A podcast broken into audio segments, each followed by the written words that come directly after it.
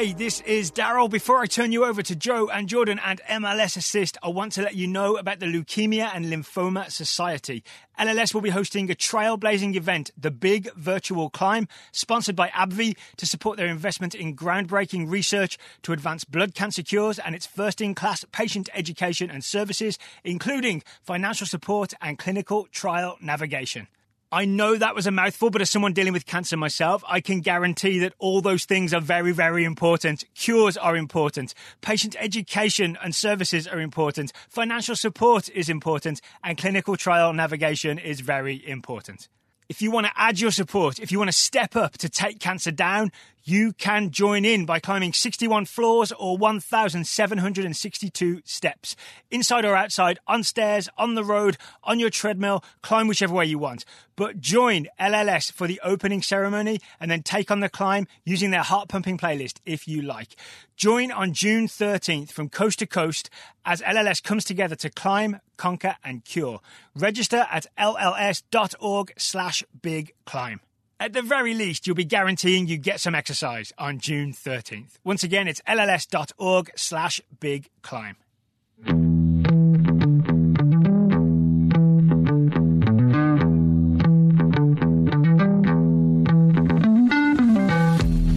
Hello, everyone, and welcome to MLS Assist. I'm your host, Joe Lowry, and I'm joined by my co-host, Jordan Angeli. Jordan, right up front, you and I both know that there's a lot happening in the world right now, specifically talking about the heightened awareness of racial injustice that has become impossible to ignore. You and I spoke prior to recording, and we wanted to make sure we address this. Individually, we are both actively addressing this with each other, with our families and friends and other people around us, and we encourage our listeners to do the same. As that progress hopefully occurs, I think we are both thankful to continue to provide this podcast. Uh, that's well said, Joe, and uh, I think important to start off the show like that. But I'm doing I'm doing all right. I'm excited. You know, in the world of MLS, there brings excitement, right? Because we're gonna get some soccer games, and as soon as next month, which you know you and I are both really uh, pumped about. Jordan, you and I have talked several times, I think on air, but also off air. We're just itching to get back to what we wanted this show to be in the first place. Hopefully providing some insight into what happens on the field in MLS. And it looks like after the MLSPA passed the amended CBA, this is a lot of uh, allocation disorder language, but essentially to fast forward us, we're getting Major League Soccer back in Orlando, as you said, hopefully in the next month it's going to be a lot of games and they're going to come fast and furious. And I think that we have an opportunity here to see what you guys want too. So if you're a avid listener of this podcast, we want to know what you guys want to see as far as what we cover during this tournament in Orlando. So hit us up with your ideas. You can tweet us at MLS Assist Pod on Twitter and we're going to be looking at all those things and trying to see how we can best serve you guys. 100%. Jordan, last time you and I talked was our top 10-ish designated players of all time episode that came out two weeks ago. On that show, I talked about how Miguel Almiron is sort of the poster child for the buy, let shine in MLS and then sell model that could be very profitable for the league. But as a whole, we talked about how we really haven't seen that. The league hasn't gotten on board the Almiron train, but what if they did? That's what we're here to look at today. Who are the players that have the skills to number one, play at a higher level. Number two, increase Major League Soccer's now almost non-existent stake in the global transfer market. And three, make their club some money. And what teams could they move to in Europe if those moves even happened in the first place?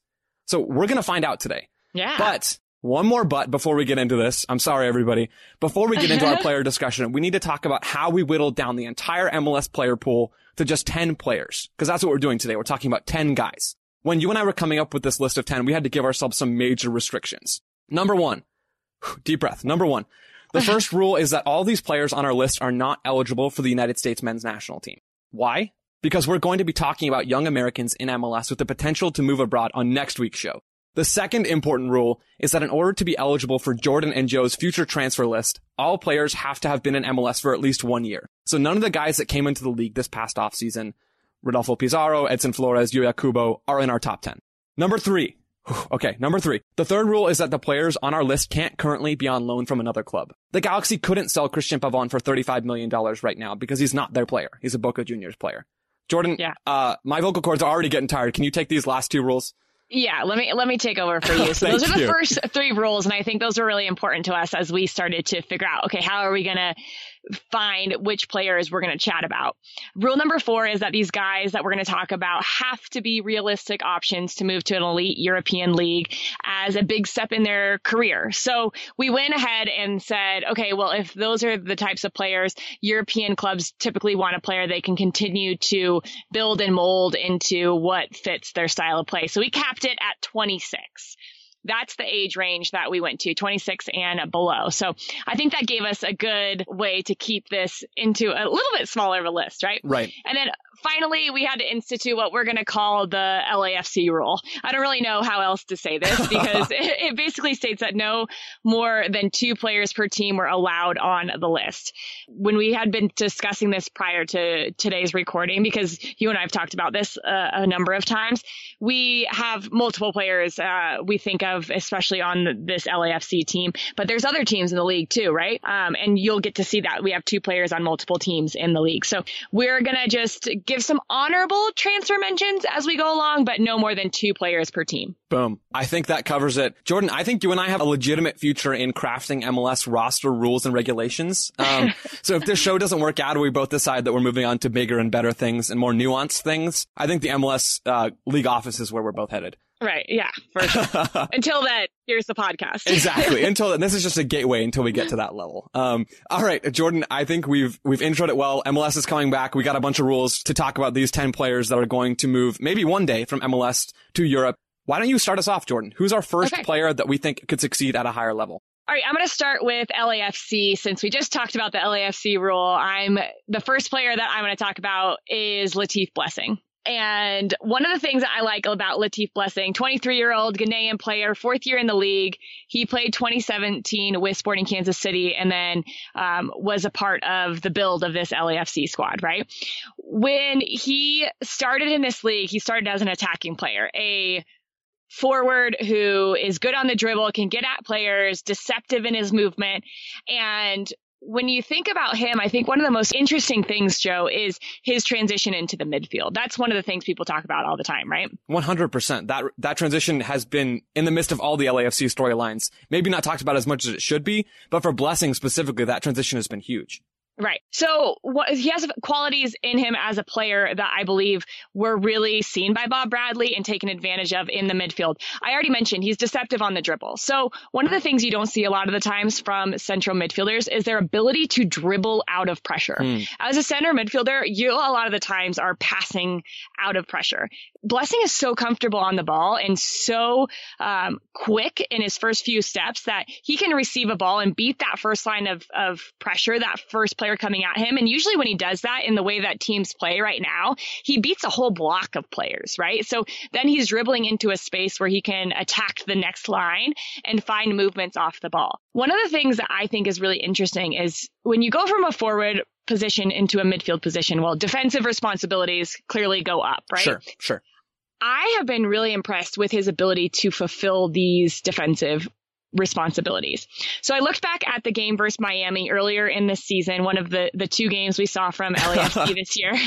and uh, I, I was watching just Blessing. I was focusing on him and how he adjusted defensively to certain things. Now, this is a year into, I guess, this Blessing into midfield project. And what I saw is uh, his, his growth from last year to this year in his defensive responsibilities and his awareness of how to help. So uh, he was playing really as a left sided attacking midfielder, I would say, central midfielder.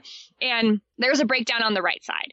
So as this breakdown happened on the right side for LAFC and they started to get attacked down their right side, he chased from the left side central midfield and he went first he went and he covered the space in between the center backs to not allow the player with the ball to attack into that space then he went into pressure the ball um, that kind of movement going first to the goal then out to pressure is a really interesting thing that i think it's hard to you can get that concept but to put that into your play is a difficult thing to do. So what happened is he pressured the ball, uh, Sweat was the player with the ball, Ben Sweat, and his pressure then allowed a, a, trailing player for LAFC to come and scoop the ball up in a double team situation.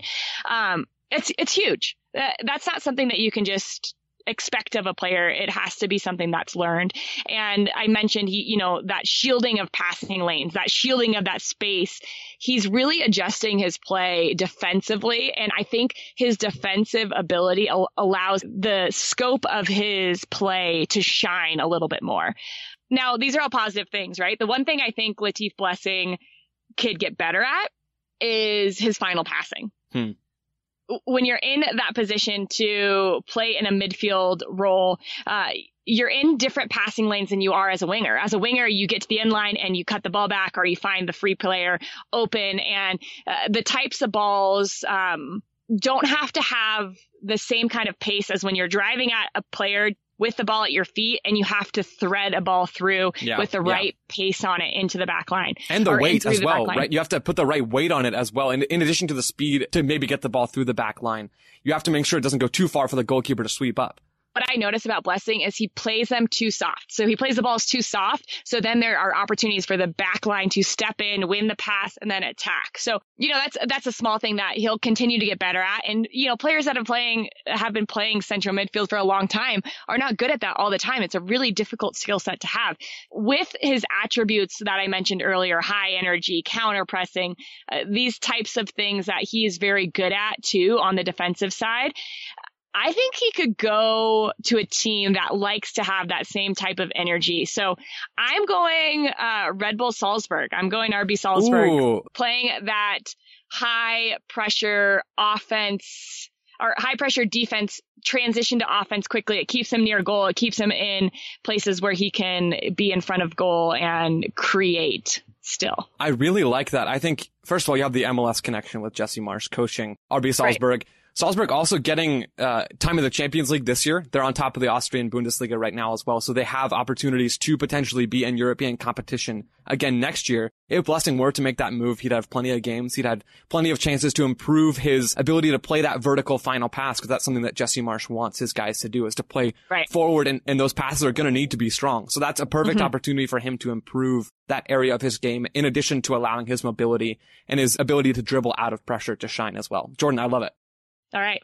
So that's my LAFC player. Should we stick with LAFC? I think we should. So to get it out okay. of the way now, I'm not about to talk about Eduard Atuesta and I'm not about to talk about Diego Rossi. Those two players, especially Atuesta on this podcast at least, get plenty of love and plenty of attention. And I think that has allowed people already to become more familiar with them. And those people might might be including European scouts and European teams as well. So mm-hmm. sorry, those two guys honorable were victims, mention. honorable mentions. They're victims of the LAFC rule and I'm okay with that. The player I'm going to be talking about then from LAFC, our second guy from that squad, is Eddie Segura, center back, 23 year old Colombian, the man in LAFC's back line. Jordan was kind enough to give me, um, to give me the center back. Yeah, I felt like it was a gift. it really was. It really was. Just as, uh, terrible transition, just as Eddie Segura is a gift to Bob Bradley's squad. There we uh, go. I fully acknowledge, I fully acknowledge that that was not the best. Um, at the start of this season, we saw Eddie Segura's defensive value, and I'm going to talk about that before I get into what I truly love about center backs is their offensive contributions. We saw Segura's importance playing next to Dejan Jakovic, who's not the most mobile center back, right? Segura on the left, Jakovic on the right. Segura is the mobile guy to clean up the danger. He's patient defensively, so he's not willing to overstep to cut off Jakovic or, or to, to make a move before he needs to, but he's able to cover for his center back partner and potentially for Diego Palacios, a young left back, if Palacios needs it. And that's a useful skill, right? Yeah. Given how LAFC want to play, where they want to push guys forward into the attacking half and keep the ball there all the time, having a center back in the back who can clean up danger when that happens is huge, right? Yeah. So I led with the the defensive attributes. Now we're getting into the offensive stuff, right? Segura is a modern center back. He's able to dribble the ball forward into space to exploit space and create numerical advantages in midfield. And what I love about Segura so much is he can pass the ball with either foot very, very well. Jordan, how rare is a is mm. any player but especially a defender who can pass the ball cleanly, break lines, and play switches with either foot. Yeah, I think it's not rare for players to have the ability to do that, but it is rare for them to be consistent with hmm, it. That's a great way to put that, it. I think that's what he is. I mean, I was watching film of him and I had trouble figuring out which foot was his dominant foot. Playing on the left side, you'd think it would be his left foot, but oftentimes he was playing those switches out with his right foot. And just a mm-hmm. lot of interesting things happening with his dual footedness. Um, yeah. One other thing about Eddie Segura before I get onto the team that he's going to fictionally be playing for, but maybe someday. you never know. Bobby yeah. Warshaw was on the Total Soccer Show recently talking with Taylor after Dortmund versus Bayern a couple weeks back.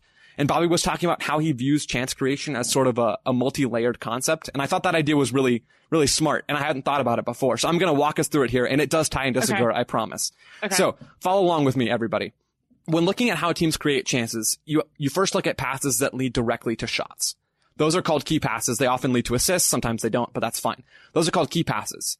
Then take it a step back. The passes that lead to the key passes, I'm going to call second layer passes. Those are also important because they create opportunities for chances. Then you've got third layer passes, which are the passes that lead to the second layer, which lead to the key passes. It sounds complicated, but I promise it's not. Imagine a play where a winger cuts the ball back across the box to a forward who shoots on goal, right? So the winger cuts it back from the byline. Mm-hmm. We're going to call that pass the key pass from the winger. That's perfect. It's key to the play. Right. Let's work backwards a layer. How did the winger get the pass in the first place? Let's say it came from, a fullback playing him in behind the back line. The fullback's pass on, let's say the right sideline is the second layer pass. That's also important because it allows the winger to get into space. Then going back one more layer, let's say the fullback got the ball from the opposite side center back, switching it over to him. That forced the defense to shift, allowed the fullback to be in space to play the winger in, to play the forward in the box. That's the third layer mm-hmm. pass. All that said, all that to say, first of all, I think that's an intriguing concept and I appreciated Bobby bringing it up. Yeah. But all that to say, I think that concept fits Segura's game really well because he's a defender. He's not typically high up the field in the attack, but he is able to contribute with second, second layer passes and third layer passes that allow his attacking teammates to get production, to get assists, to get MLS assists, things like that. Segura really is this well-rounded offensive minded player. Mm, I like that. And I'm going to use that in my later later description of a player that I have too. so enough about Eddie Segura's actual ability. Let's talk about where he could go in a fictional universe. My choice is Brighton in the Premier League. Um, Ooh. so stylistically, Brighton fits Segura's skill set. Graham Potter came in this past season and completed a stylistic overhaul that turned them into a team that actually likes to have the ball instead of it's stuck playing without the ball so much of the time. And that fits Segura, right? LAFC, you play with the ball. He's a high demand player both with and without possession. So I think Segura, number one, is good enough for the Premier League. And number two, absolutely fits that style. Yeah. That's interesting. I like that. And um, a concept too, just with playing with the ball versus without the ball. Like he's a comfortable center back playing without the ball, but you don't utilize everything that he offers if you're not that possession oriented Exactly. style. Yeah. Yeah. I could not have said that better. That's perfect. Jordan, Yeah. bring us on to player number three. Okay, my second player, third of our 10, is Julian Gressel. Oh, yes. Okay. Yeah. I'm here for it. First thing I have written down for him is right back, right wing back, right winger, center midfielder. I mean, uh, who doesn't want a player who can play multiple positions? I think that's one of his his key attributes, right? He's 26. It's his fourth year in the league. Uh, he had three with Atlanta. This is his first with DC United. What I think is interesting about Gressel is he's actually European. He's Yeah, from mhm. Germany and he was playing some fifth division football in Germany before he got recruited to come to the U.S. and play for Providence College. What a great find. Sorry to cut you off, but like imagine No. being, I mean, maybe he was emailed by his agent, maybe Providence. That's how they heard about him, but still, what a great connection to be made. That's really paid dividends for, uh, for maybe the best team in MLS the last couple of seasons. Oh my gosh. And just if you know much about college soccer in the United States, you're not thinking like Providence College, that's Right. where they all come from. Um, but I think what is important is there is a growth track here. Right? There's a growth track. He goes from fifth division to college to, uh, professional team and he's just continuing to grow, Hmm. right? It's not saying that you have to be a certain way by a certain age. It's saying, okay, there is still so much soccer to be played in his career that if he continues on the growth track that he's on, that there's potential afterward. That is brilliant. Like, there's no reason, even though he's older, he's 26, right? I mean, Yeah. he's older, but he's clearly stepped up at every level he's been at. He's made that progression, that growth track that Mhm. you're talking about. So what's standing in his way to move to Europe and really succeed over there? Exactly. Um, okay, so I'm going to talk about Gressel with Atlanta because we just haven't really seen much of him at DC United with Fair. just two Yep. games in the way that they play and what he's going to do for that squad. So when I'm thinking about Gressel at in Atlanta and I watch some of the ways Atlanta played, I just think a 3-5-2 is ideal for him. Yeah. And that's the reason being was when he plays um a wingback in a three-five-two, he can eat up that right side of the field. He loves to play in that internal channel, right? That half space on the right side. He just thrives in there, Joe. When you think of all the plays that Julian Gressel has created and made, they, they typically start in that space, right? Yeah. Yes, he can play wide. And typically when he receives the ball wide, especially in the midfield, it's, it's more of a possession a possession move. So he'll receive the ball. He's really good uh, with both both feet. His passing ability is good, and his ability to connect and keep possession. But when I think of Gressel, I think him as of a wingback and receiving the ball in transition. So as that wingback, you do have responsibilities, right? You have defensive responsibilities of covering the space either next to the that three center back, that third center back on the right side, or even that pocket right above the center backs, right? Um, trying to deny the space into the winger. So what is important about the way Gressel plays, in my mind, is his ability tr- to transition. Hmm. So he reads the ball, the play really well, and he knows that when the ball gets into a certain space and he sees the ability to transition, he can get out really quickly. And with Atlanta United and the midfielders that they had, they could get one pass into uh, Larentowicz or Nagbe and then find Gressel in the space. And the space usually was that channel. So now you have Gressel running at the back line in a, a, bunch of space and committing defenders. Well, what happens when you commit a defender? Then somebody else is going to be open, right? Either either it's going to be a trailing run or a fading run by Martinez on the far side, or he's then able to connect with players in front of him, uh, Barco or Martinez, uh, Pity Martinez, someone like that who could then receive the ball in a more advanced position to then uh, create some kind of number overload. I just feel like he makes teams feel uncomfortable when he's on the ball that idea of transitioning is so important now, right? We yeah. see, we see teams more and more rely on the split second, the tenths of seconds after the ball is turned over, one way or the other, to have their players react and to pinpoint that as one of Gressel's strengths. That's so huge. Not to mention he's he's so good with his service in the box. It doesn't matter if he's running at speed and having an early service. He can. I think that's one of the other interesting things about him is he times his run really well there are very few times, think about in the attacking third when you've seen Julian Gressel receive the ball standing still. It's usually a, a pass breaking the back line, which he's running onto and crossing. Yeah. There yeah. are very few times where he's has the ball, you know, and, and receives it not not standing still, but not in a motion that is darting or uh, uncomfortable for the back line. So I think that his ability to receive the ball in a high sprint situation as well and create something out of it is really something that um, leads him into success for has in in MLS. And I think that's one of the reasons I picked him. And I'm thinking, okay, he's German. the easy way to go is Germany. But I think that probably is part of, you know, if I were German, I would want to play at the yeah. highest level of yeah. Germany and to show that I was able to compete. And so I'm going to go with Schalke. Making American connections all across the board. Sorry, but that's not related. Schalke, Jordan, why? Well, they have this ability to play in a 352, right? And they right. play in a 352, um, which I think is the place where Gressel thrives. And he, he wants the ability to get the ball in space and to be able to one connect because he does connect, right? He connects the lines. He is that type of player, but he also has the ability on the dribble to stretch the lines and find that ball through. And I think Schalke, Schalke has that, um, um, ability to have that mixture of attack that would fit him. Yeah. The TSS guys have talked about kind of how Schalke is in shambles a little bit. Maybe Julian Gressel is the guy to restore them to up back towards the top of the Bundesliga table. Yeah. Okay. Let's move on. Next okay. player.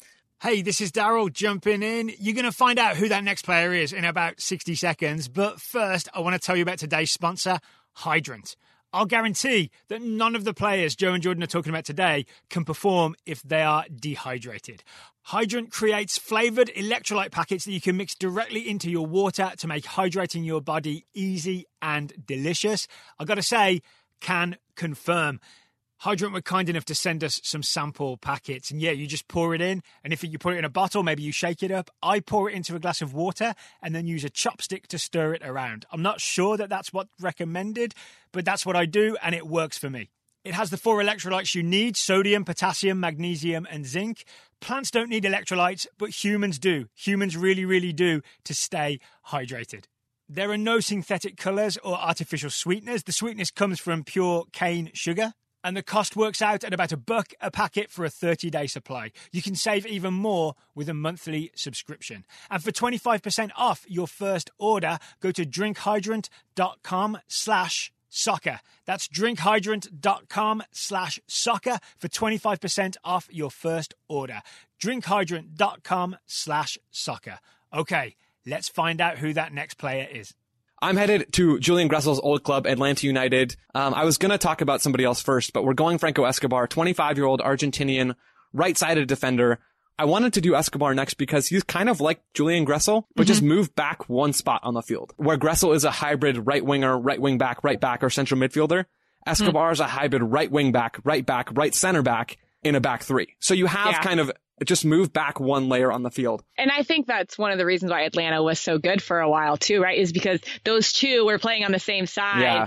and they could fill in any of those spots. So it didn't matter if Escobar was higher than Gressel. Eh, they were comfortable with the defensive responsibilities being covered by one of those two players, which allows when you when you have that trust, it allows for creativity in attack. And that's one of those things a while back, a month or two ago, we were talking about future evolutions of soccer. And I I think I asked you about like why can't teams just go up, attack, and then fall back into any defensive position? Like why couldn't a hmm. player who's a center back just defend up top? Atlanta kind of did that on a very small level with yeah. some of those players, or at least they had the ability to do that. Right. Um, but my preferred spot for Escobar, and seemingly Frank de Boer's preferred spot for him as well, is as a right-sided center back in the back three. I listed all those other positions, but I think that right-sided center back spot is the best. And Jordan, just take a guess. Why do you think I like Escobar as a center back? Because he can get forward. Ding, ding, ding, ding, ding. Yeah, no, you got it. right. It's the offensive contributions, but I want to get specific here because that's really okay. broad. Even though it is a specific element of his game, it's still pretty broad. So a lot of teams defend out of sort of a 4-4-2 block with the front two pressing up against the opposing center backs. That's pretty common. It's pretty basic. We see that a lot. When you play in a back three, you have a natural numerical advantage over the opposing front two, right? It's just math. Your three players are spread wider and have more chances to get on the ball compared to their two. Escobar helps Atlanta take advantage of that 3v2 boost. Picture this in your mind for a second. Atlanta shift the ball from the left side of their back three over to the right side, so over to Escobar, forcing the opposing front two to shift as well.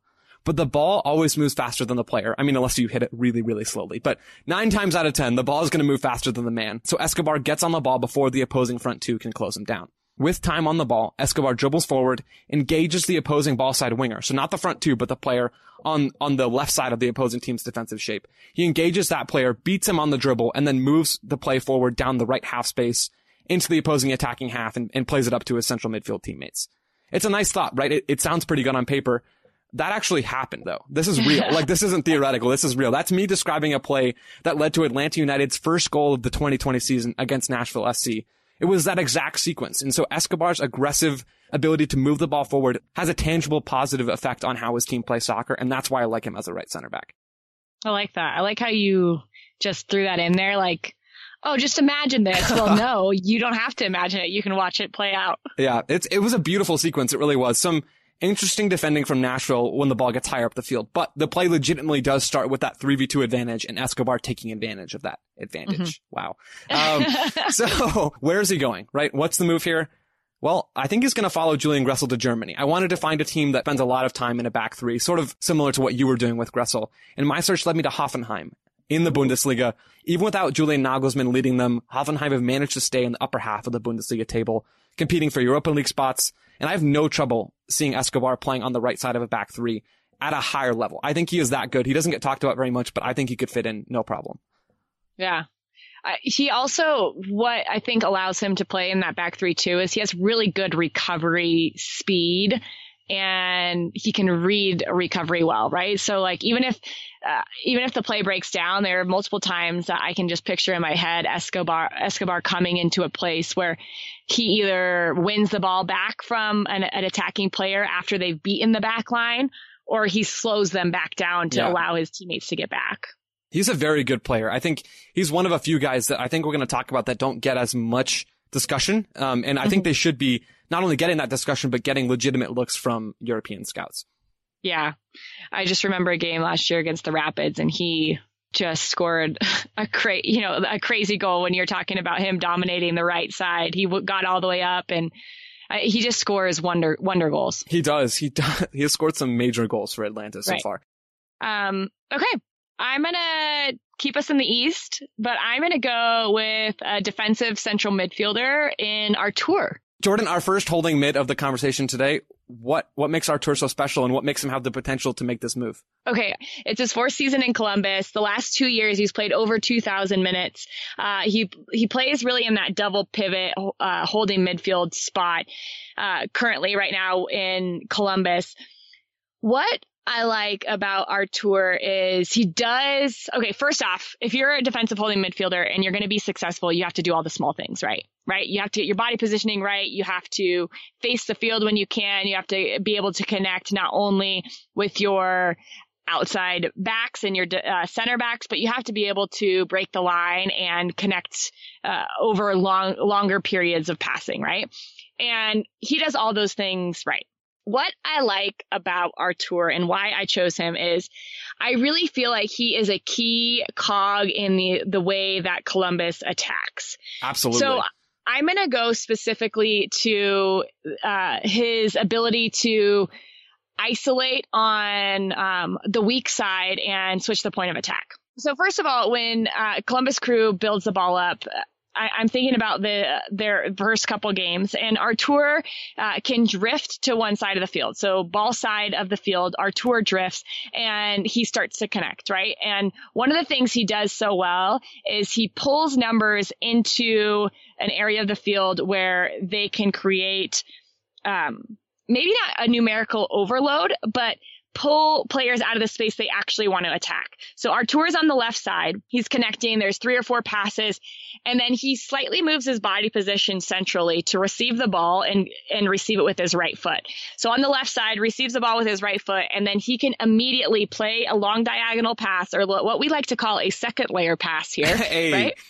Uh, a second layer pass. That's where I was going to bring it in uh, to switch the point of attack. And we saw this on the goal that the Columbus Crew scored in their first game against New York City FC.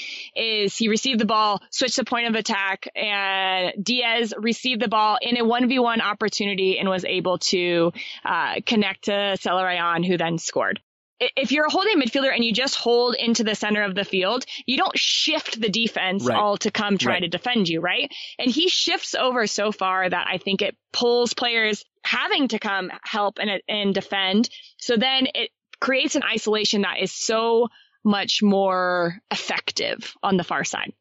I think with Artur, we talk a lot about Nagbe and a lot about Wil Trapp over the last few years. Obviously, Nagbe uh-huh. just joining the team about those two players being sort of the central midfielders. They're the guys that get the, that get the attention and Artur really hasn't.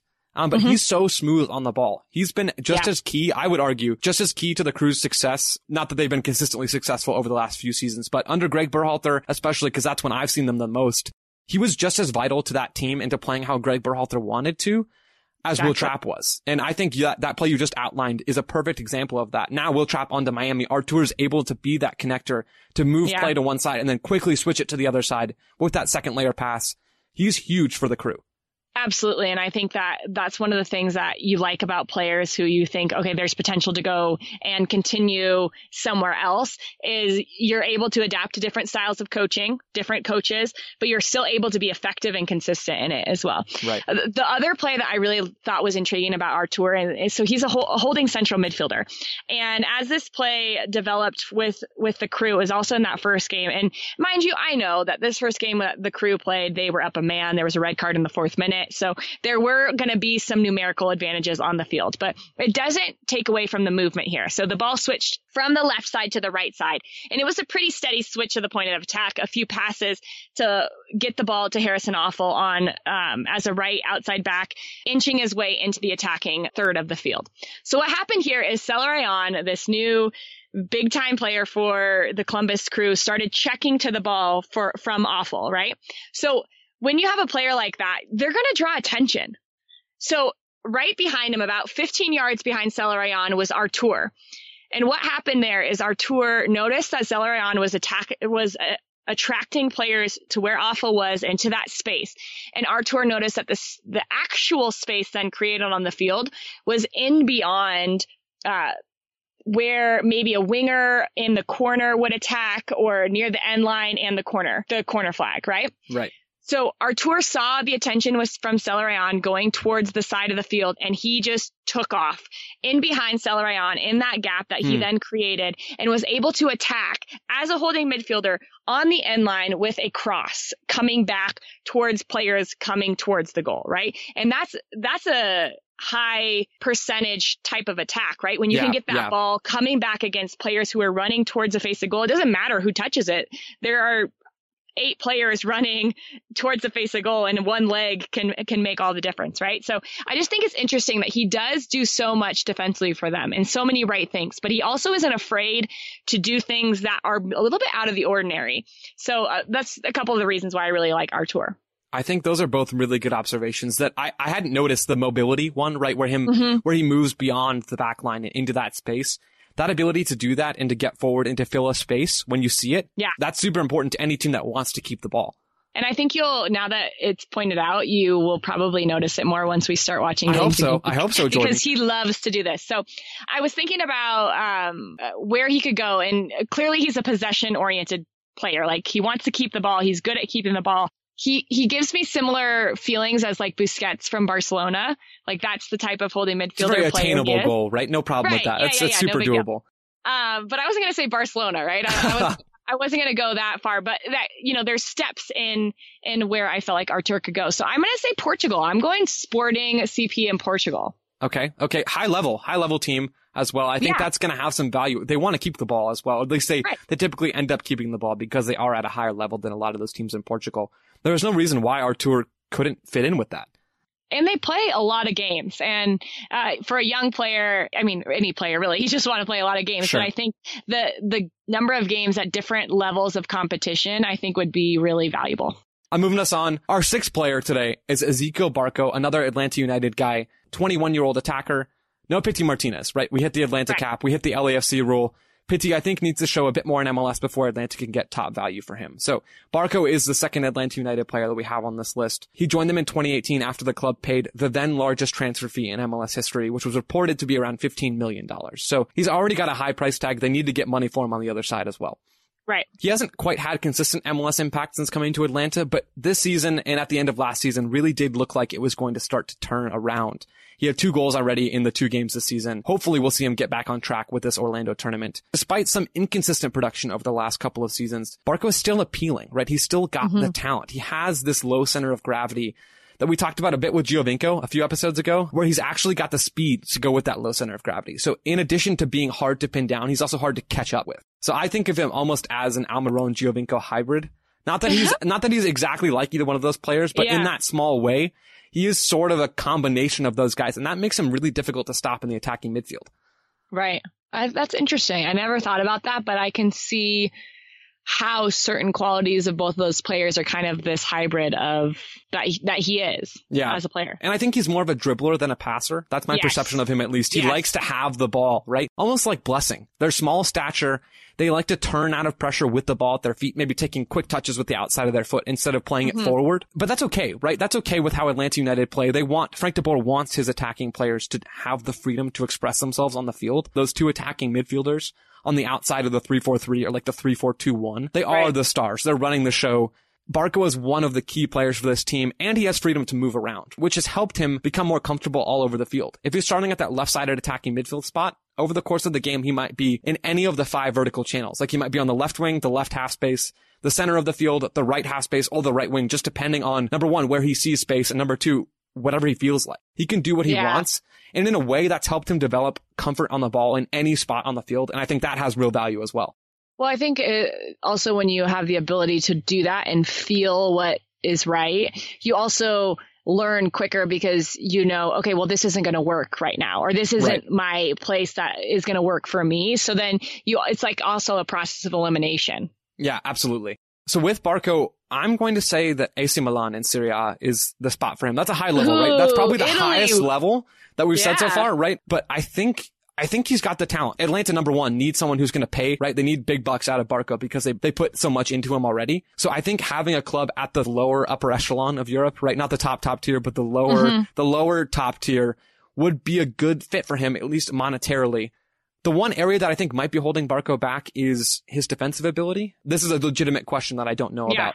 I don't know if he's a good defender, an active defender or not. So often with Atlanta, he is leading the line and leading pressure. But then also it seems like when they're back in their 5-4-1 block, the wings of the midfield, which is usually Barco and Martinez, are just non-factors. Right. They don't, they don't seem to have much value when they're back in the block. And so if Serie A is going to be a real destination for him, that's going to have to be sorted out. But I'm going to leave that up to AC Milan we're going to get to see Barco play off Zlatan, which I think has real entertainment value. Um, and anywhere, anywhere on the attacking midfield side, Barco could fit in just fine for a team like that. I think it'll be interesting too because he came into MLS with big expectations and I think it's been difficult for him, yeah, right? Yeah. And so going to that's a big club and there would be big expectations, but to have already experienced that at MLS level and just say, okay, I got through that and here are the things I learned, you know, there's real growth in that. And there's a real opportunity to say, okay, uh, you know, I didn't hit the nail on the head here. How can I be better next time? And so, uh, just something that was brought to my mind too. Yeah, that's just a real learning experience for him to get yeah. through. And now to, it appears that he's coming out the other side of that, right? And becoming mm-hmm. this impact player. If he can take what he's learned from a slow start in MLS and apply that to wherever he moves eventually in Europe, because right. he's going to move. It's going to happen. Right.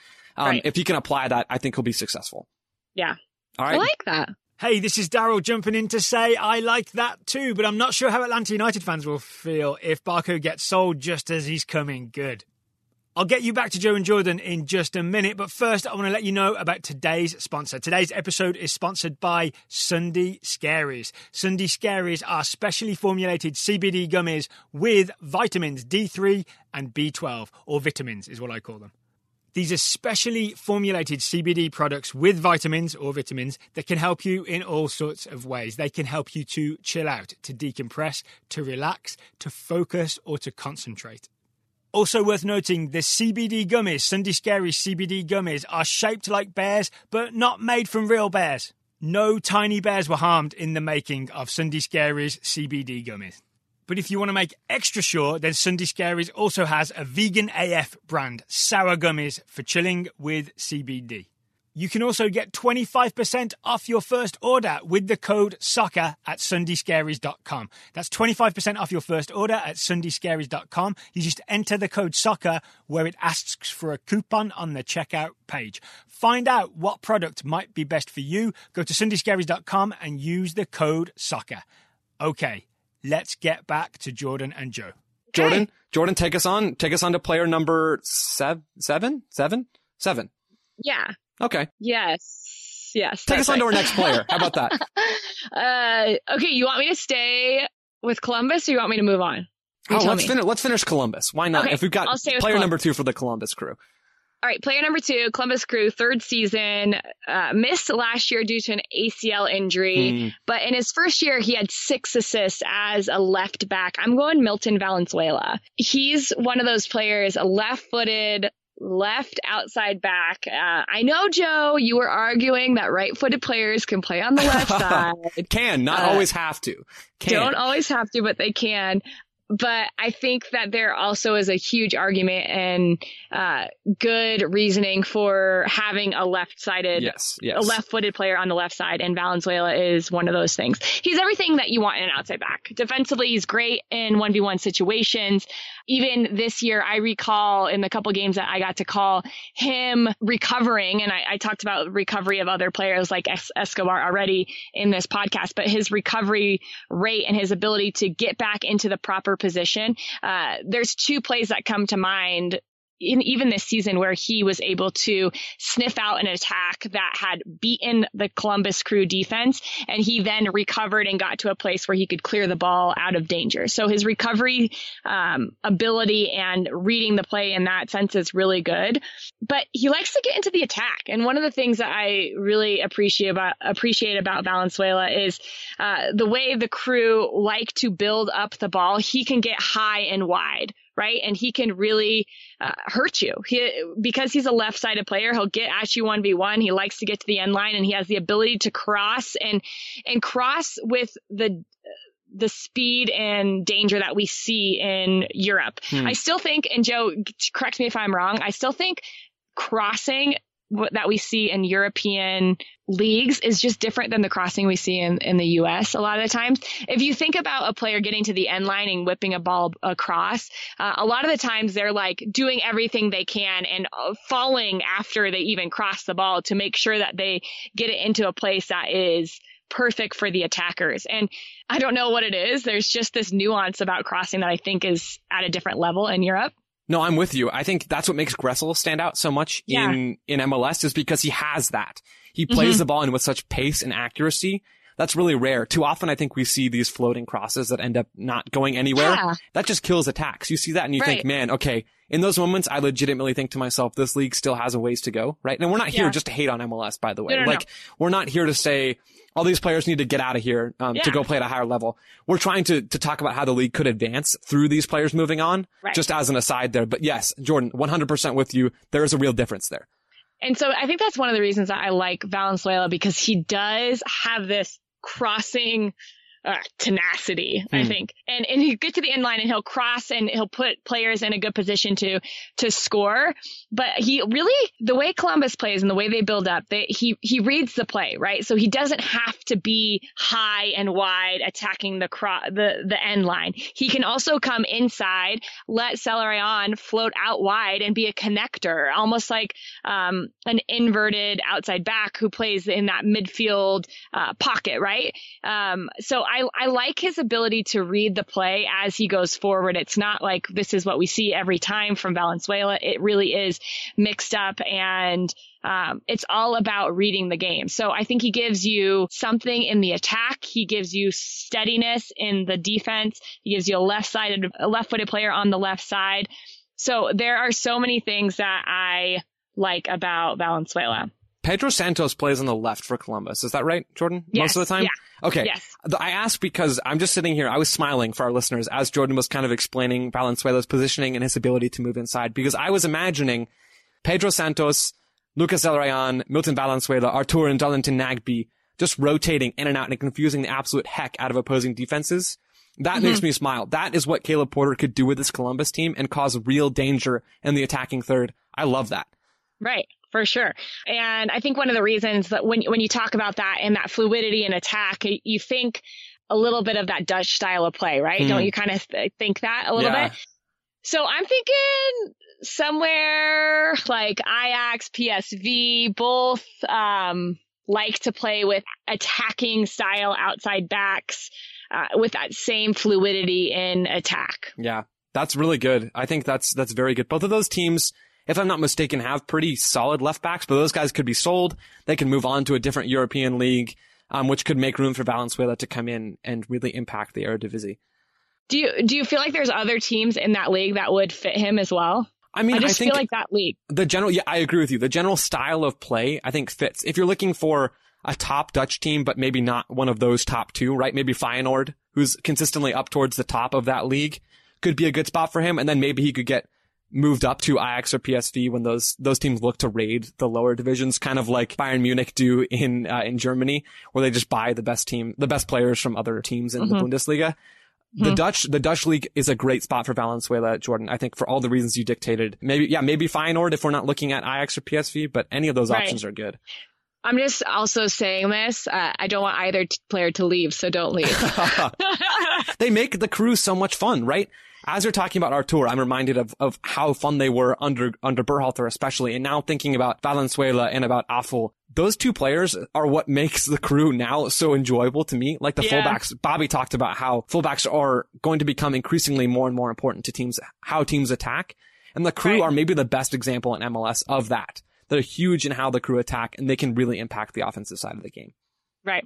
All right, we're narrowing it down here. Three more left. You we are. hit us with your next one. All right. So I am moving to New York City, not the Red Bulls, but NYCFC. Valentin okay. Castellanos, 21, Ooh. Argentinian center forward. He put up good numbers. He doesn't really get talked about very much. Like, I don't think we've ever talked about him on the show, Jordan, but he's putting up numbers. He had last season 0.52 expected goals plus expected assists. So, okay, that's pretty ethereal, right? Tangibly, those stats put him above Johnny Russell and Jordan Morris per, oh. per game. So that's, Okay. that's kind of gives you the idea of where he stands in terms of his ability to produce goals and assists, or at least chances for goals and assists, right? Cause that's what those metrics measure in the first place. He's not talked about though. MLS front office members are really the only people that are talking about him. I read an article from the outfield run by John Mueller, by the way. We just had John on the show to talk about goals mm-hmm. added. This article pointed out that Castellanos was the only name that cropped up in the same conversation as Rossi, Barco, and Brian Rodriguez in a survey from technical staffers across MLS. So that gives you an idea of how people, how soccer people are viewing Valentin Castellanos. So then the question is why? Why Right. is this guy deserve to be talked about? Why? Well, the rest of that piece from the outfield, which is titled Valentin Castellanos is better than you think, is an absolutely great read and did provide a lot of quality insights into Castellanos' game. So I'm kind of taking some talking points and combining them with my own from reading that article. Positionally, Castellanos doesn't really have a set spot with NYCFC, right? Jordan, think about it. You've got Héber up top as the nine, right? So he's not going to mostly start as a single striker. And then you've got Mitriță on the one wing who's been, uh, okay in MLS so far. And then you've got Makai Stevens and you've got Jesus Medina and you've got Tajouri-Shradi on that right wing as well. You have guys that are taking up these spots that Castellanos doesn't really have room. Maxi Morales even playing as the number 10. So all that said, he is versatile, right? He can play literally any of the spots I just said. He can play underneath the striker. He can play as the nine. He can play on either side of the, the attack on the wings. And he's had to do that. He's had to pick up minutes when he can. He's a disciplined, active defender without the ball. He's able to rotate into different spots on the ball. He's good in the press, right? He's good counter pressing. He's good high pressing. That's what makes him such a dangerous option for NYCFC because he's willing to do the running. And then when he gets the ball, he can lay the ball off quickly. He can combine. He's good in all four phases of play with and without the ball. That's what I'm trying to get out here. He's able to do all of those things and that pretty much makes him a coach's dream. Yeah, absolutely. And uh, you know that when he is that substitute coming off the bench, you're like, it creates creates a little bit of tension with the team that has to defend him because Yeah. they're like, oh gosh, he could, this guy can capitalize. Yeah, 100%. I think if Castellanos can reduce his turnovers, because that's, I think, still the main thing in his game that needs to be improved is his ability to retain the ball. Sometimes he plays maybe a little too quickly or tries to do a little bit too much. Um, if he can reduce some of his turnovers, there's nothing stopping him from making an impact at a high level European club. Mhm. So then the question is, what's the move here, Joe? Um, Right. and the answer to that question, Jordan, if you, if you asked, it would be Manchester City. Uh, staying, staying in the organization. and that's that's what I'm getting at here. He's not actually going to play at Man City. I'm sorry. Um, that's not going to happen right now. Maybe 10 years from now, we're in a different situation. But I can very easily see City Football Group moving him over to the parent club in the Premier League and loaning him out to a club somewhere above the relegation zone at a major European league. I'm saying Eibar in La Liga, just below mid-table. They high press a lot, which Castellanos is good at, and they produce a mm-hmm. largely entertaining product. I think you would thrive there. yeah. And kind of surprising that that's our first La Liga team too. Yeah. I thought a lot about players trying to get them to La Liga and, but I like that. Well, it's hard. It's hard for us too, Jordan, because we're not European football experts, right? We're we're so just you only think of the here. big clubs and you're like, I'm Yeah. not, So we don't know. Like I don't know how all the teams in La Liga play, right? I thought about Right. sending Segura there, honestly, because he has so much talent on the ball. I thought, well, Mhm. that's a good spot for him, right? I think that makes a lot of sense. But I, I wasn't familiar enough with the league to make that connection, and so I think that does sort of limit our ability to pick spots for these players. But I think we're we're still coming up with realistic options regardless. Right.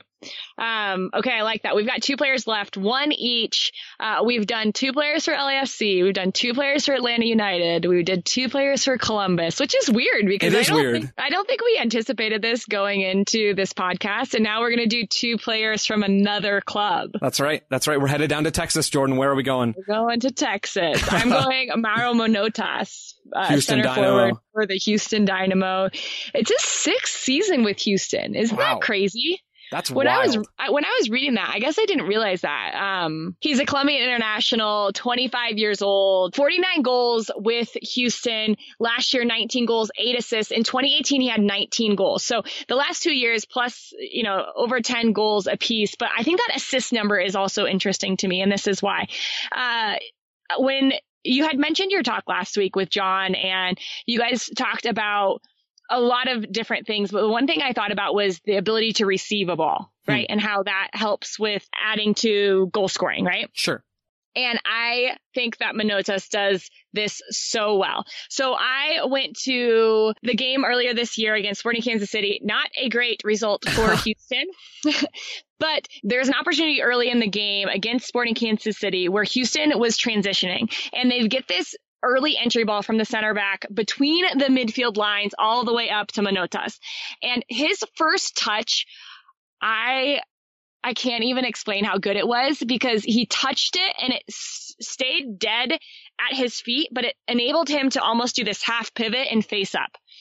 So the defender behind him could not press him because if he pressed high, he would have touched the ball past him and then been in a really opportunistic place, you know, beating not only the midfield line with the pass, but then that defensive line as well. Um, his his touch makes it hard for defenders to make a decision. And I think that his ability to receive the ball, whether it is a touch like that, whether it is posting up on a center back and really feeling that player and not allowing them to get around them and and receiving the ball and then being a little bit of an outlet player and connecting with his midfield line he does these things so well. And I, I couldn't decide, is he a traditional nine? Is he a false nine? Because he kind of does a little mixture of both, right? He will pop into the midfield and receive the ball with, uh, with the ball at his feet and run at the back line. But then I just said he likes to post up and hold the ball and connect with his back to goal and connect with his midfield. So I think he does these things really interchangeably and it makes him effective. It, that false nine ability and dropping into the midfield is maybe one of the reasons why he had eight assists last year, right? And why his assist numbers have increased because he knew that he couldn't just be a nine and have the responsibilities of a traditional nine. He tr- started to try to mix it up a little bit. And especially in the past, obviously Houston now coached by Tab Ramos, but they had been coached by Wilmer Cabrera for a couple of seasons at least. They didn't have the ball a lot. And so you need that versatility from your nine to keep possession Yeah. when you have it. Well, that's to release one of the wingers, um, Romell Quioto or Alberth Elis down the, down the sides. You need Manotas to connect play in the middle as well as being that goal scoring threat in the box. And some of the times in those specific um, areas that you mentioned, it is out of frustration, right? You're nine, you're not getting the ball, Yeah. so you have to come back and just to just to get the ball. But I think for him, it has added to his game. Yeah. And it has been a benefit to the way that he plays. So when I'm thinking of players that I think do that same thing, I went Troy Deeney. Like I see a lot of similarities in the style that Troy Deeney plays with Manotas, uh, a real poacher in front of goal, right? And and I think that that can't go without being said. Manotas' runs in the box allow him to be a good goal scorer, which I think is also Troy. So I I think that if you find similarities to the way somebody plays, uh, then that could be a good fit within that organization. So I'm going Watford in the Premier League. I think that's a really good observation with, with the player that they've had up top before. Having Manotas come in and do similar things with a similar skill set could be valuable for them. Yeah, and I think Manotas is actually a little bit more mobile than Deeney, um, and it will allow him to have success, or what it could potentially allow him to have success within a system uh, like that. So uh, that's my last player, Joe. I'm going Manotas to Watford, and you're gonna round it all up with one more Houston Dynamo player. That's right. I mentioned his name already once, Alberth Elis. He's only 24. Like you said, Manotas has been in Yeah. Houston for six years. I couldn't believe that Alberth Right. Elis was only 24. I thought he'd been in the league for longer. I thought he was older than that, which is really, honestly, just a message to the Dynamo front office that they need to sell these guys. I mean, Alberth Yeah. Elis especially has been itching for this move for years now. They need to go, right? Sell these guys on, reinvest that money, and move your club forward. But moving past that, actually looking at Elis's abilities here, I feel like he's a pretty well-known quantity in MLS, right? Sort of contrasting from Castellanos, where he's still pretty unfamiliar. But we're going to dig into what actually makes Elis so good. Number one, and this is what people know about him first and foremost, is his dribbling ability. He's not the most efficient dribbler. He likes to do it a lot, so he's bound to mess up from time to time. But when he picks good moments to go at an opposing fullback 1v1, he is deadly. Very good speed and acceleration, very good top speed, right? So you've got those combined attributes. He can get up to speed quickly, can stay at that speed quickly, and he's almost impossible to stop at his top speed. He puts you in impossible situations, um, like we were talking about on the designated player episode. Elis is just so, so good at isolating against an opposing fullback. The other thing that I want to touch on is his passing ability. He's primarily recognized as a dribbler, like I'm talking about here, but kind of like Carlos Vela can draw players to himself and create space for his teammates and then pass in those last second moments. Elis can do the same thing. Number one, because they're sort of similar players, although Elis typically plays mm-hmm. as a right-footed, right-sided attacker, while Vela is a left-footed, right-sided attacker. But they have similar dribbling attributes here. Elis is able to take a touch, take another touch, take a third touch, force defenders to come to him because they're scared, as they should be, and then he'll just dish it off to another one of the attackers. Now in Houston, that could be Martinez, that could be Manotas, that could be Rodriguez. I mean, that could be any of these attacking players for the Houston Dynamo. Elis is a real asset in creating space for his teammates because he puts his opposition defenders in, in these impossible situations, as I already mentioned. Yeah. And I think that one of the things that is so difficult when you talk about him as a dribbler is he does have that touch step, touch step, touch step kind of rhythm. So when the defender gets drawn in, he can either p- push it past you yeah. and outrun you, or he can connect into a one two. And either way, he's behind you and you've been beaten. Yeah. It's, I mean, he is a nightmare to play against. I think it's almost almost understated how good he is in MLS. He's one of the absolute best wingers in this league, right? You'd scratch off Carlos Vela from the list maybe, and then after that, you're looking at Alberth Elis as probably the next best wide attacking player in Major League Soccer. It's time for him to move on. So for me, I'm taking him to Bournemouth in the Premier League. We're ending strong ah. with Premier League teams. Watford for you, Bournemouth right. for me.